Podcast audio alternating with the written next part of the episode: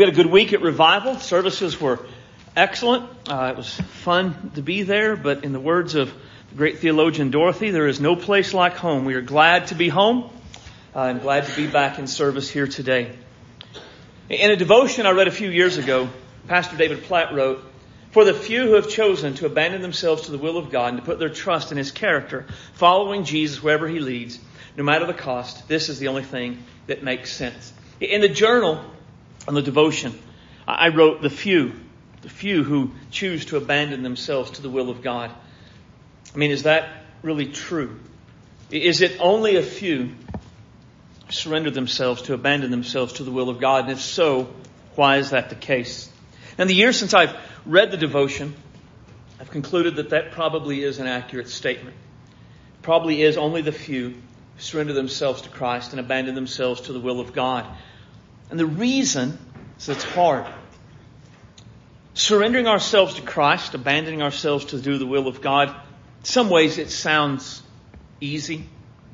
Uh, I think some of it's the way that we've been taught. We've been taught to, you know, come and lay it all on the altar. And so we're, we're kind of given the idea that we can make this one decision. We come forward, we, we lay our all on the altar, we surrender it to Christ, and, and at that point, we've done it. We're all surrendered, we're all in. But that's just not the reality of how it works. Instead, we, we should have those times where we come and we lay it on the altar, as, we, as you might say. But then we have to get up and go live that out. I heard a guy once say that that surrendering all to Christ, it sounds exciting because we think of it as you have a hundred dollar bill and you, you give the hundred dollar bill and you make that one ultimate sacrifice and give yourself. But he said it's really not that way. Instead, it's like taking that hundred and having it changed into nickels and dimes. And then you go throughout your day and you give a, a nickel here and a dime there and a, a dollar there and 20 cents there and a quarter there. And that's really is what it like to, to surrender to Christ.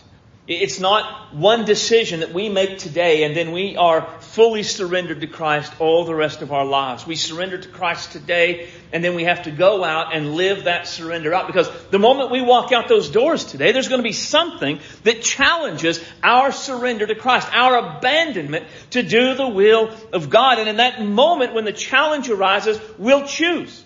We'll surrender the dime or the quarter or the nickel then, or we'll do what we want to do and we'll hold it for ourselves. And that's why there are so few who are surrendered to the will of the Lord. It's because of how difficult and how constant it is. But what kind of surrender does Jesus demand of us? We'll open God's Word to Mark 10. We're going to start in verse 23 today. Should be on page 771 if you've got a Pew Bible. Uh, when you find that, I'm going to ask you to stand to honor the reading of God's Word.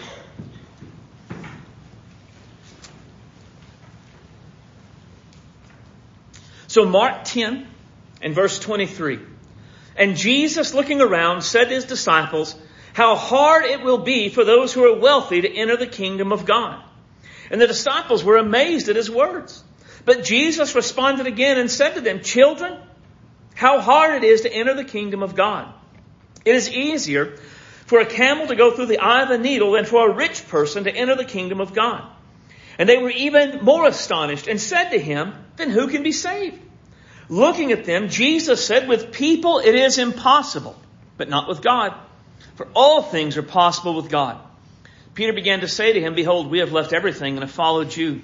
Jesus said, truly I say to you, there is no one who has left house or brothers or sisters or mother or father or children or farms for my sake and the gospel's sake, but that he will receive a hundred times as much now in the present age, houses and brothers and sisters and mothers and children and farms along with persecutions, and in the age to come, eternal life.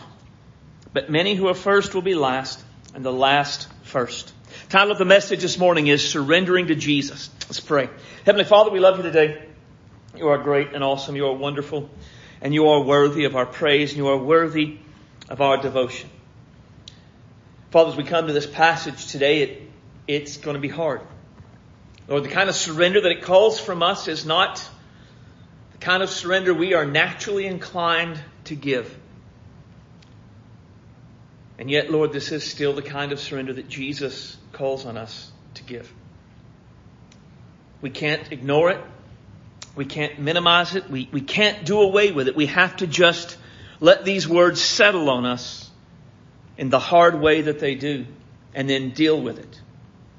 So Father, guide us today as we try to wrestle with what Jesus has said and what Jesus has meant and what this means for us in our lives. Father, naturally we'll not come to the right conclusions. Naturally we'll find a way to make this easier on us, less challenging.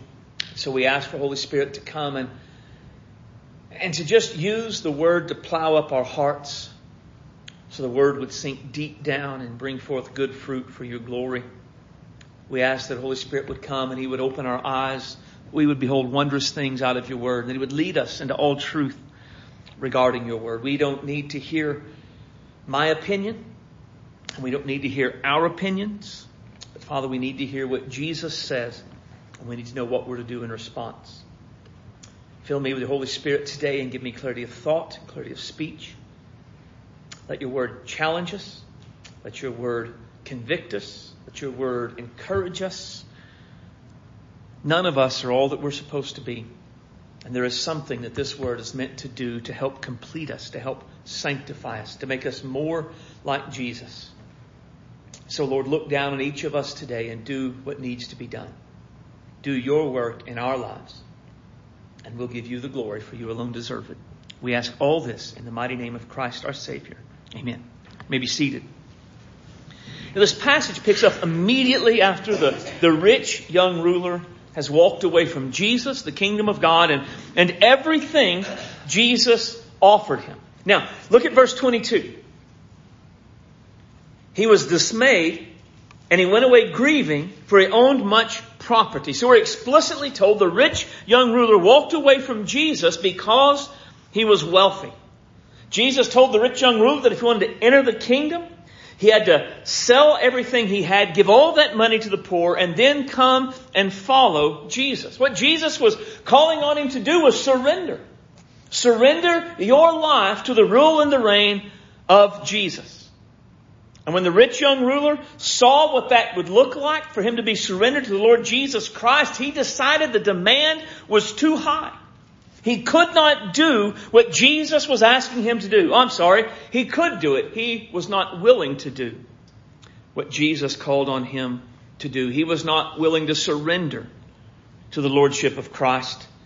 And so he chose not to enter the kingdom of God. This was the choice of the rich young ruler.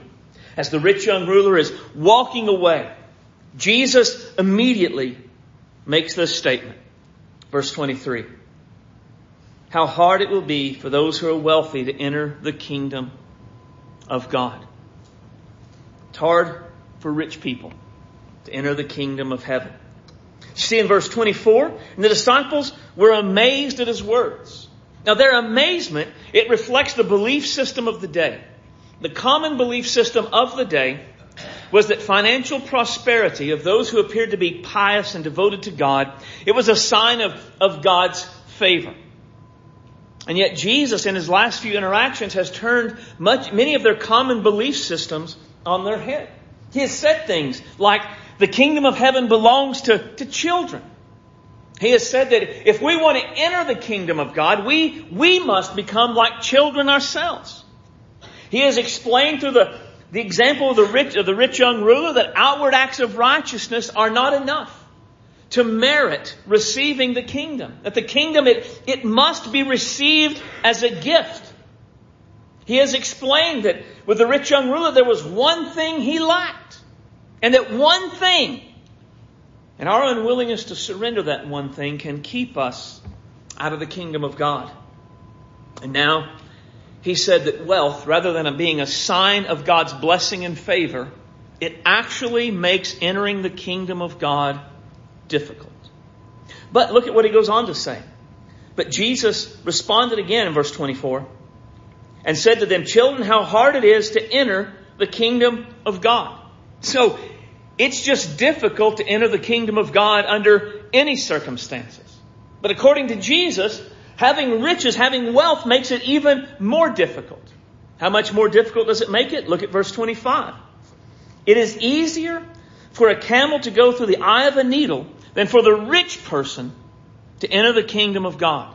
Now, I've often heard teachers and preachers kind of take the teeth out of this passage by saying what Jesus is referring to here is not a, not a literal needle, but more of what they call the, the needle's eye gate. And according to the teaching, what it means is, in Jerusalem and in cities at this time, when the, the gates would close at night, they still had to kind of let people in.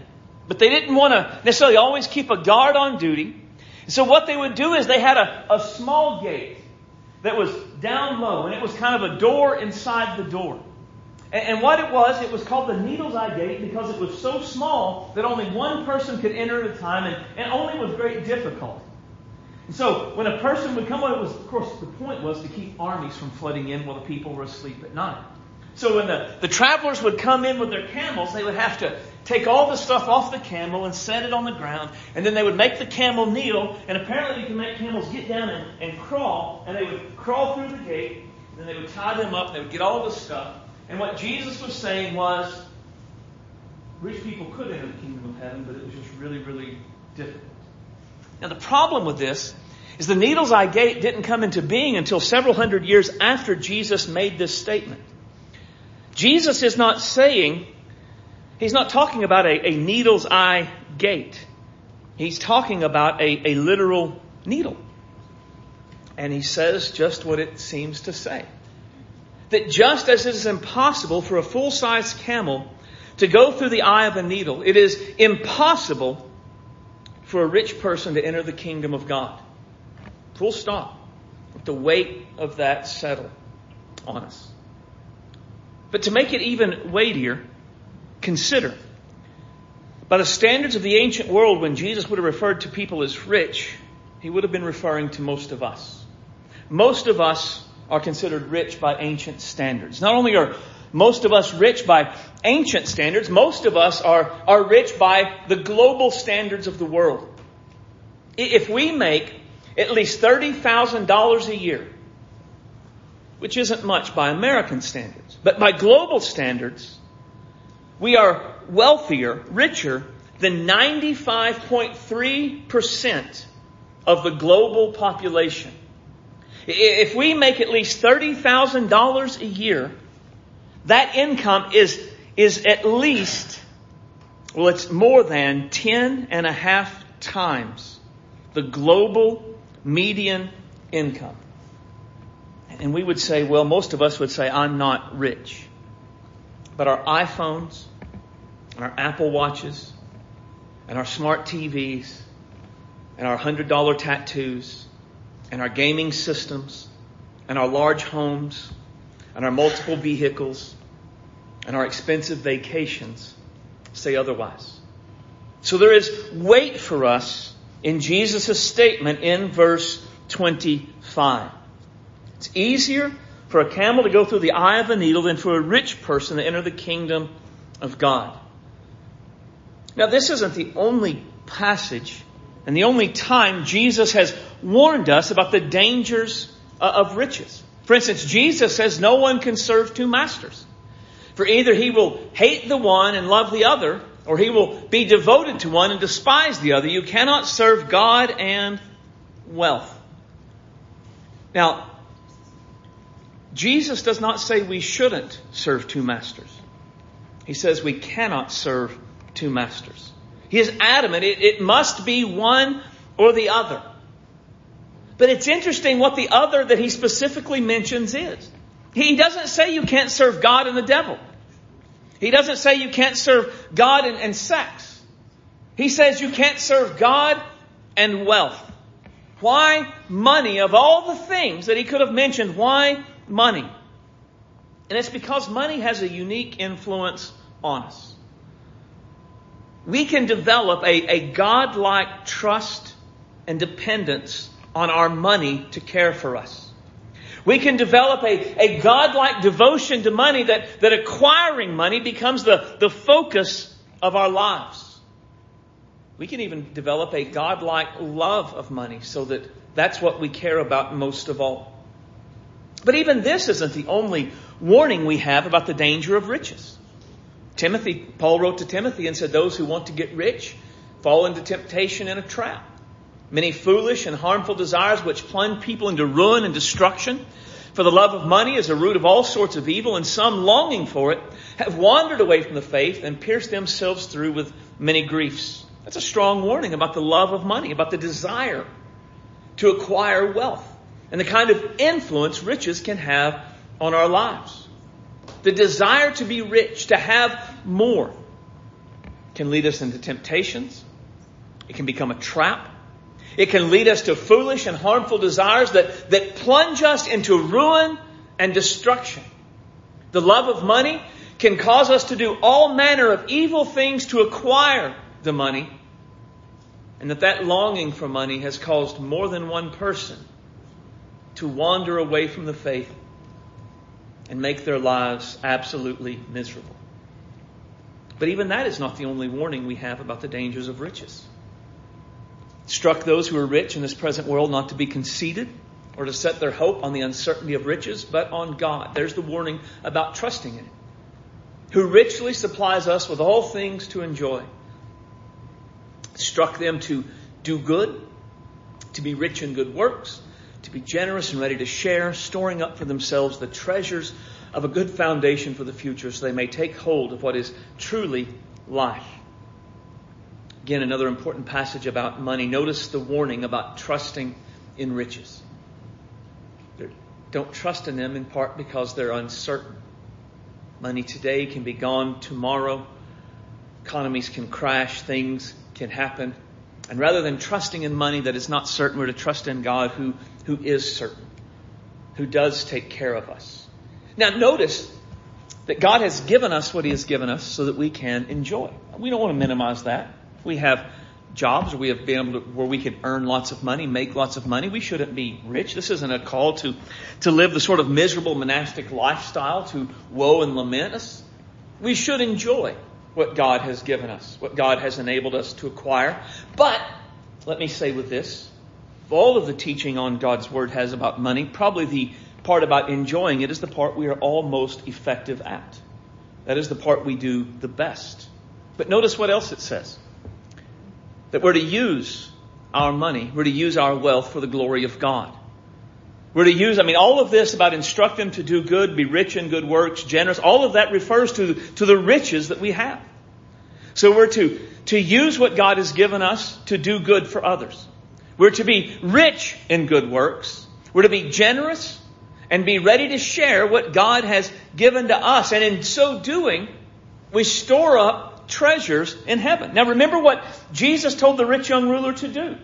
Sell all that you have, give that money to the poor, follow me, and you will have treasures in heaven. So that's what he's telling us here. Take what God has given you and use it for the glory of God, and in so doing, you store up for yourself treasures in heaven. Now we come back to, to Mark chapter 10. The key thing to realize is that the money isn't the point. The point is what do we treasure? Do we treasure Jesus or do we treasure riches? Now the rich young ruler treasured his riches. That's why he wouldn't give them up to follow Jesus. That's why Jesus said we can't serve God and money because only one can be our greatest treasure. That's why those who desire to be rich fall into temptations, traps, foolish and harmful desires that plunge them into ruin and destruction. They treasure riches. And so their love of money is the motivation behind the evil deeds they do to acquire more money. Treasuring their treasures rather than Jesus leads them to fall away from the faith. When we treasure our money instead of Jesus, we might use Jesus to get money, but we don't really surrender to Christ. But when we treasure Jesus and not our money, then we use our riches to do good works, to be generous, to share with others. And in so doing, we lay up for ourselves treasures in heaven. There is indeed in our culture, in our time, great weight for us in Jesus' statement in verse 25. But the statement gets weightier. Look at verse 26. And they were even more astonished and said to him, Then who can be saved? Again, this stems from the idea that wealth is a sign of God's favor. And if those who are favored by God can't go through heaven, can't enter the kingdom of God, then on who on earth can be saved? Look at verse 27, first part. Jesus said, with people, it is impossible. Who can be saved? With people, it's impossible. Who can be saved? What Jesus is saying is, on their own, no one. The disciples are asking who can be saved, and what Jesus is saying is no one can. No one can be saved on their own. The rich won't be saved by their riches, but neither will the poor be saved by their poverty. The wicked won't be saved by their wickedness, but neither will the moral be saved by their morality. The cruel won't be saved by their cruelty, but neither will the kind be saved by their kindness. The atheist won't be saved by their atheism, but neither will the religious be saved by their religiosity. No one can be saved on their own. No one can be saved through their own good works, their own good deeds. This is the point Jesus is making. With people, salvation is impossible. And if the passage stopped there, it would be a very depressing passage. But he goes on. But not with God. All things are possible with God. Now we often use that to talk about how God can do the impossible, God can do anything. To be sure, that's a part of the meaning, but it's not the primary meaning. The primary meaning is that God can do impossible things, like save people. God can do impossible things, like even save rich people. Impossible things like salvation, God can do that. What man cannot do on their own, God can do on his own. The point that's being made is that God alone saves. Salvation is found in the Lord Jesus Christ and only in the Lord Jesus Christ. There is no salvation apart from faith in the Lord Jesus Christ. There is not any way we or anyone else can save themselves. Salvation is of the Lord and only of the Lord. Look, look at what we're told. But it's due to Him that you're in Christ Jesus, who became to us wisdom from God and righteousness and sanctification and redemption so that as it is written, let the one who boasts boast in the Lord. Now notice the exact wording. It's due to him, and that to him there is God, that we are in Christ Jesus. So it is because of God that we're in Christ. And it is Christ who has become for us wisdom and righteousness and sanctification and redemption. Salvation is, is all of God through Christ and none of us. Right? It is God who came up with the plan of salvation we call the gospel. It was God who sent His Son to die in our place. It was Jesus who lived a sinless life. It was Jesus who died a sacrificial death. It was Jesus who rose victoriously over the grave. It was the Holy Spirit who opened our eyes to, to see our need for Jesus. It was the Holy Spirit who drew us to Jesus. All we do is believe. And what we believe is not even our own. We believe what God planned. We believe what Jesus did. We believe what the Holy Spirit reveals. The belief is active to be sure. It leads us to reach out and, and take hold of what is being offered to us. And then once we believe, it is God who, who puts us in Christ Jesus. And in that moment, Jesus becomes our righteousness. Jesus becomes our sanctification. Jesus becomes our redemption. Everything about our salvation is wholly dependent upon God through Jesus from start to finish. There is no salvation apart from repenting of our sins and believing in the Lord Jesus Christ. No one who rejects Jesus is saved no matter what. Jesus is the key to it all. And this is humbling. It's humbling to acknowledge we are wholly dependent upon another to cleanse us from our sin and make us righteous. It's humbling to acknowledge that our redemption rests wholly upon Jesus. It's humbling to acknowledge we can't add to our salvation. We can't improve upon our salvation. We don't complete our salvation. It is all of Jesus from start to finish. This is what God has done for us to save us, but this is what must be done for others before they can be saved. No one will ever be saved apart from what God has done for us through faith in the Lord Jesus Christ. This is the point Jesus is making here. Not only can rich people not be saved, but no one can be saved apart from God. What is impossible with man, for a camel to go through the eye of a needle, is possible with God. What is impossible with man, for people to enter the kingdom of God, to be saved, is possible with God and, and only through God. Now look at verse 28. Peter began to say to him, Behold, we have left everything and have followed you. Peter, ever the spokesman for the group, says what was true for the disciples. They had left everything in order to follow Jesus. They had walked away from jobs and families and businesses and homes and everything in order to go after Jesus. Look at what Jesus says in verses 29 and 30.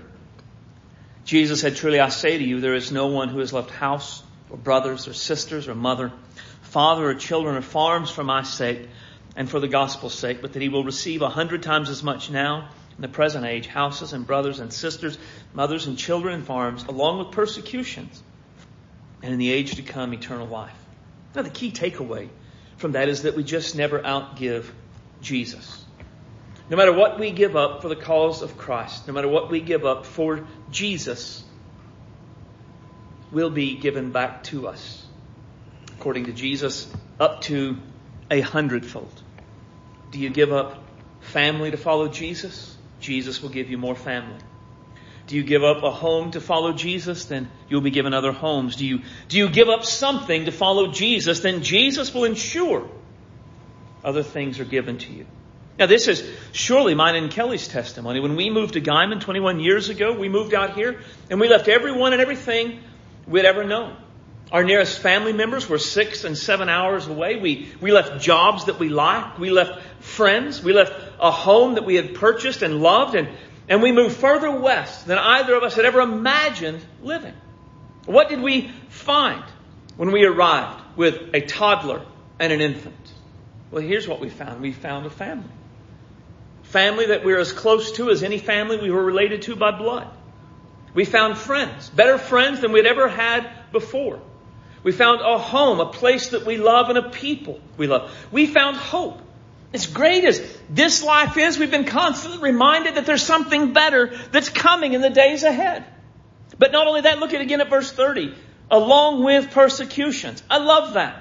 Isn't that just like Jesus to be honest about how things are going to go? Yes, I'm going to bless you. Yes, I'm going to give you what you give up, but it's going to be hard. To be sure, we found hardships and difficulties along the way. But you know what else we found? We found Jesus and His all-sufficient grace.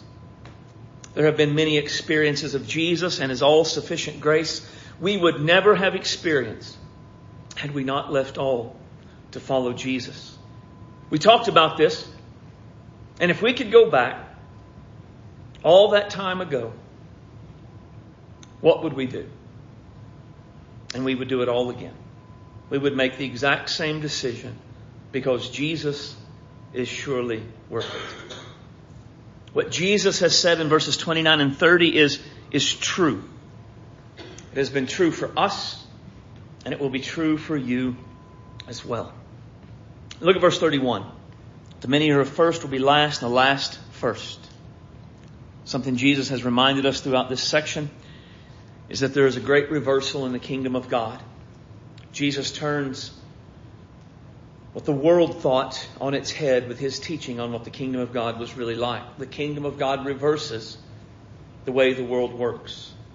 In the kingdom of God, the first will be last and the last will be first. In the kingdom of God, those who exalt themselves will be humbled, and those who humble themselves will be exalted.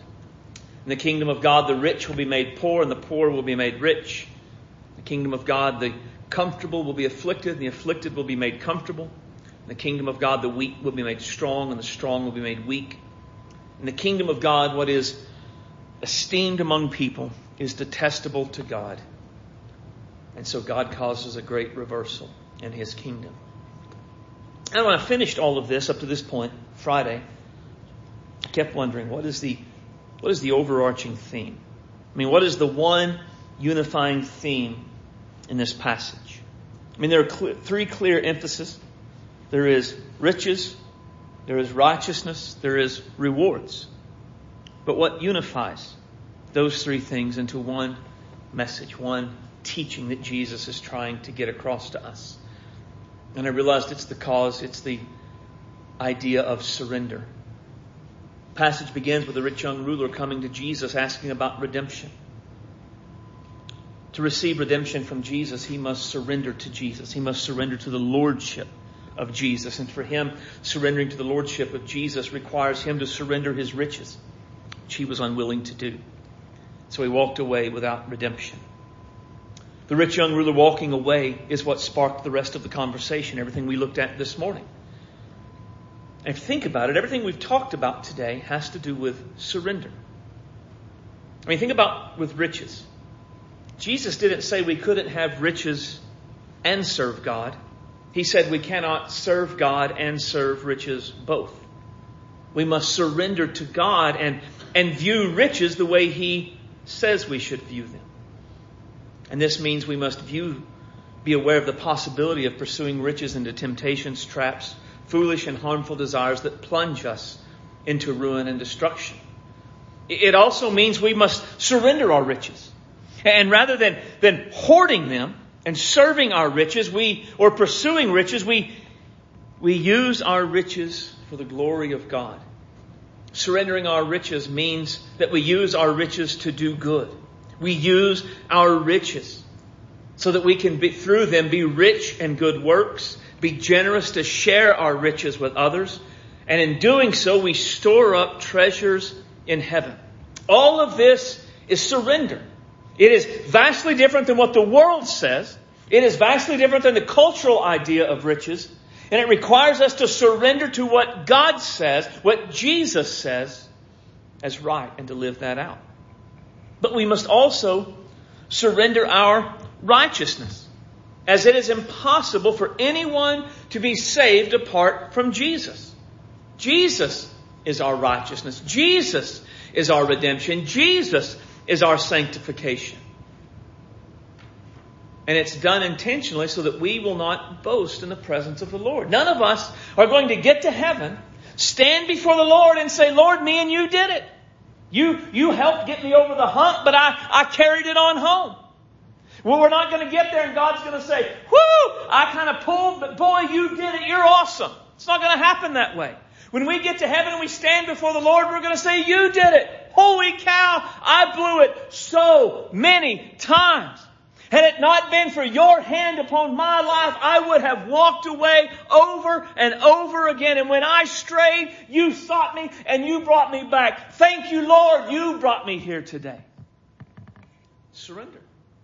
Surrender to the fact we have no righteousness of our own and we never will surrender to the fact our self-sufficiency is non-existent. We don't earn our salvation. We don't earn it in the beginning. We don't earn it in the middle. We don't earn it at the end. It is a free gift we receive because of what Christ has done. We must surrender and believe that salvation is only based upon the life, the death, and the resurrection of the Lord Jesus Christ. We must surrender our sense of self-righteousness, our sense of self-sufficiency, so that we may receive from Jesus righteousness and sanctification and redemption. But then the rewards. We must surrender our idea of rewards to Jesus as well. What I mean is, as Americans probably, I don't know, I'm not, I've never been anything but an American. But as an American, we like to make deals. I'll surrender my rights, my riches to you. I'll surrender my righteousness to you. But in response, I expect you to do this for me, right? We, we want to make a deal. I'll do this and in exchange you do this for me. But to surrender to Jesus means that, that we surrender our riches and our righteousness to Him and we say to Him, you give me what rewards you think I deserve. We don't get to make a, a deal with Him. We don't get to say, I'll surrender my riches if you give me this in return. I'll surrender my righteousness if you give me this in return. Rather, we come to Jesus and we surrender everything to the Lord Jesus Christ and we trust that whatever rewards He thinks we deserve, He will give us. And whatever He chooses, it's what's right. We don't get to, to feel like we've come up short because in the end we got Jesus and that's better than anything else. And it's all, it's all about surrender. So the key lesson for us today is that to come to Jesus, we must surrender our riches, our righteousness, and our rewards to Jesus. To come to Jesus, we must surrender our riches, our righteousness, and our rewards to Jesus. Look again at verse 21 and 22. Jesus looked at him and loved him, and he said to him, One thing you lack. Go and sell all you possess, give to the poor, and you'll have treasure in heaven, and come follow me. But he, the rich man, was deeply dismayed by these words, and he went away grieving, for he was one who owned much property. The rich young ruler had this choice before him, just as we do today. And he chose to walk away. And anytime we look at this passage, we always have to notice what Jesus did when the rich young man walked away. He let him. Jesus didn't lower his demands as a way of compromise. Jesus didn't offer to renegotiate with him. What was he willing to surrender? Jesus just let him go. This morning, Jesus offers you himself. He offers you his riches. He offers you his righteousness. He offers you himself knowing he's worth more than your riches. He offers you his righteousness knowing his righteousness is better than your righteousness. He offers you his rewards knowing his rewards are better than your own rewards. To receive him, and His riches and His righteousness and His rewards, you must surrender your riches and your righteousness and your rewards to the Lord Jesus Christ. And if you choose not to, He will let you walk away without Him. He will let you choose to miss out on everything He offers you. He's not holding out for a better deal. He is the better deal. There is, we have no room to negotiate. We have nothing with which we can negotiate with Him. We have no leverage. We have no merit. He offers us everything, and in exchange, we offer Him the piddly little amount of things that we have, which is nothing in comparison to what He has and what He offers us. He'll not negotiate and say, well, what about this? He'll not lower his demands. He knows who he is. He knows how great he is. He knows how wonderful what he offers is. And if you say, no, thank you, Jesus, I'll just keep my stuff, then like the rich young man, you will walk away with your stuff, but without Jesus. This is the choice that is before us all today. So I'm going to ask you to stand.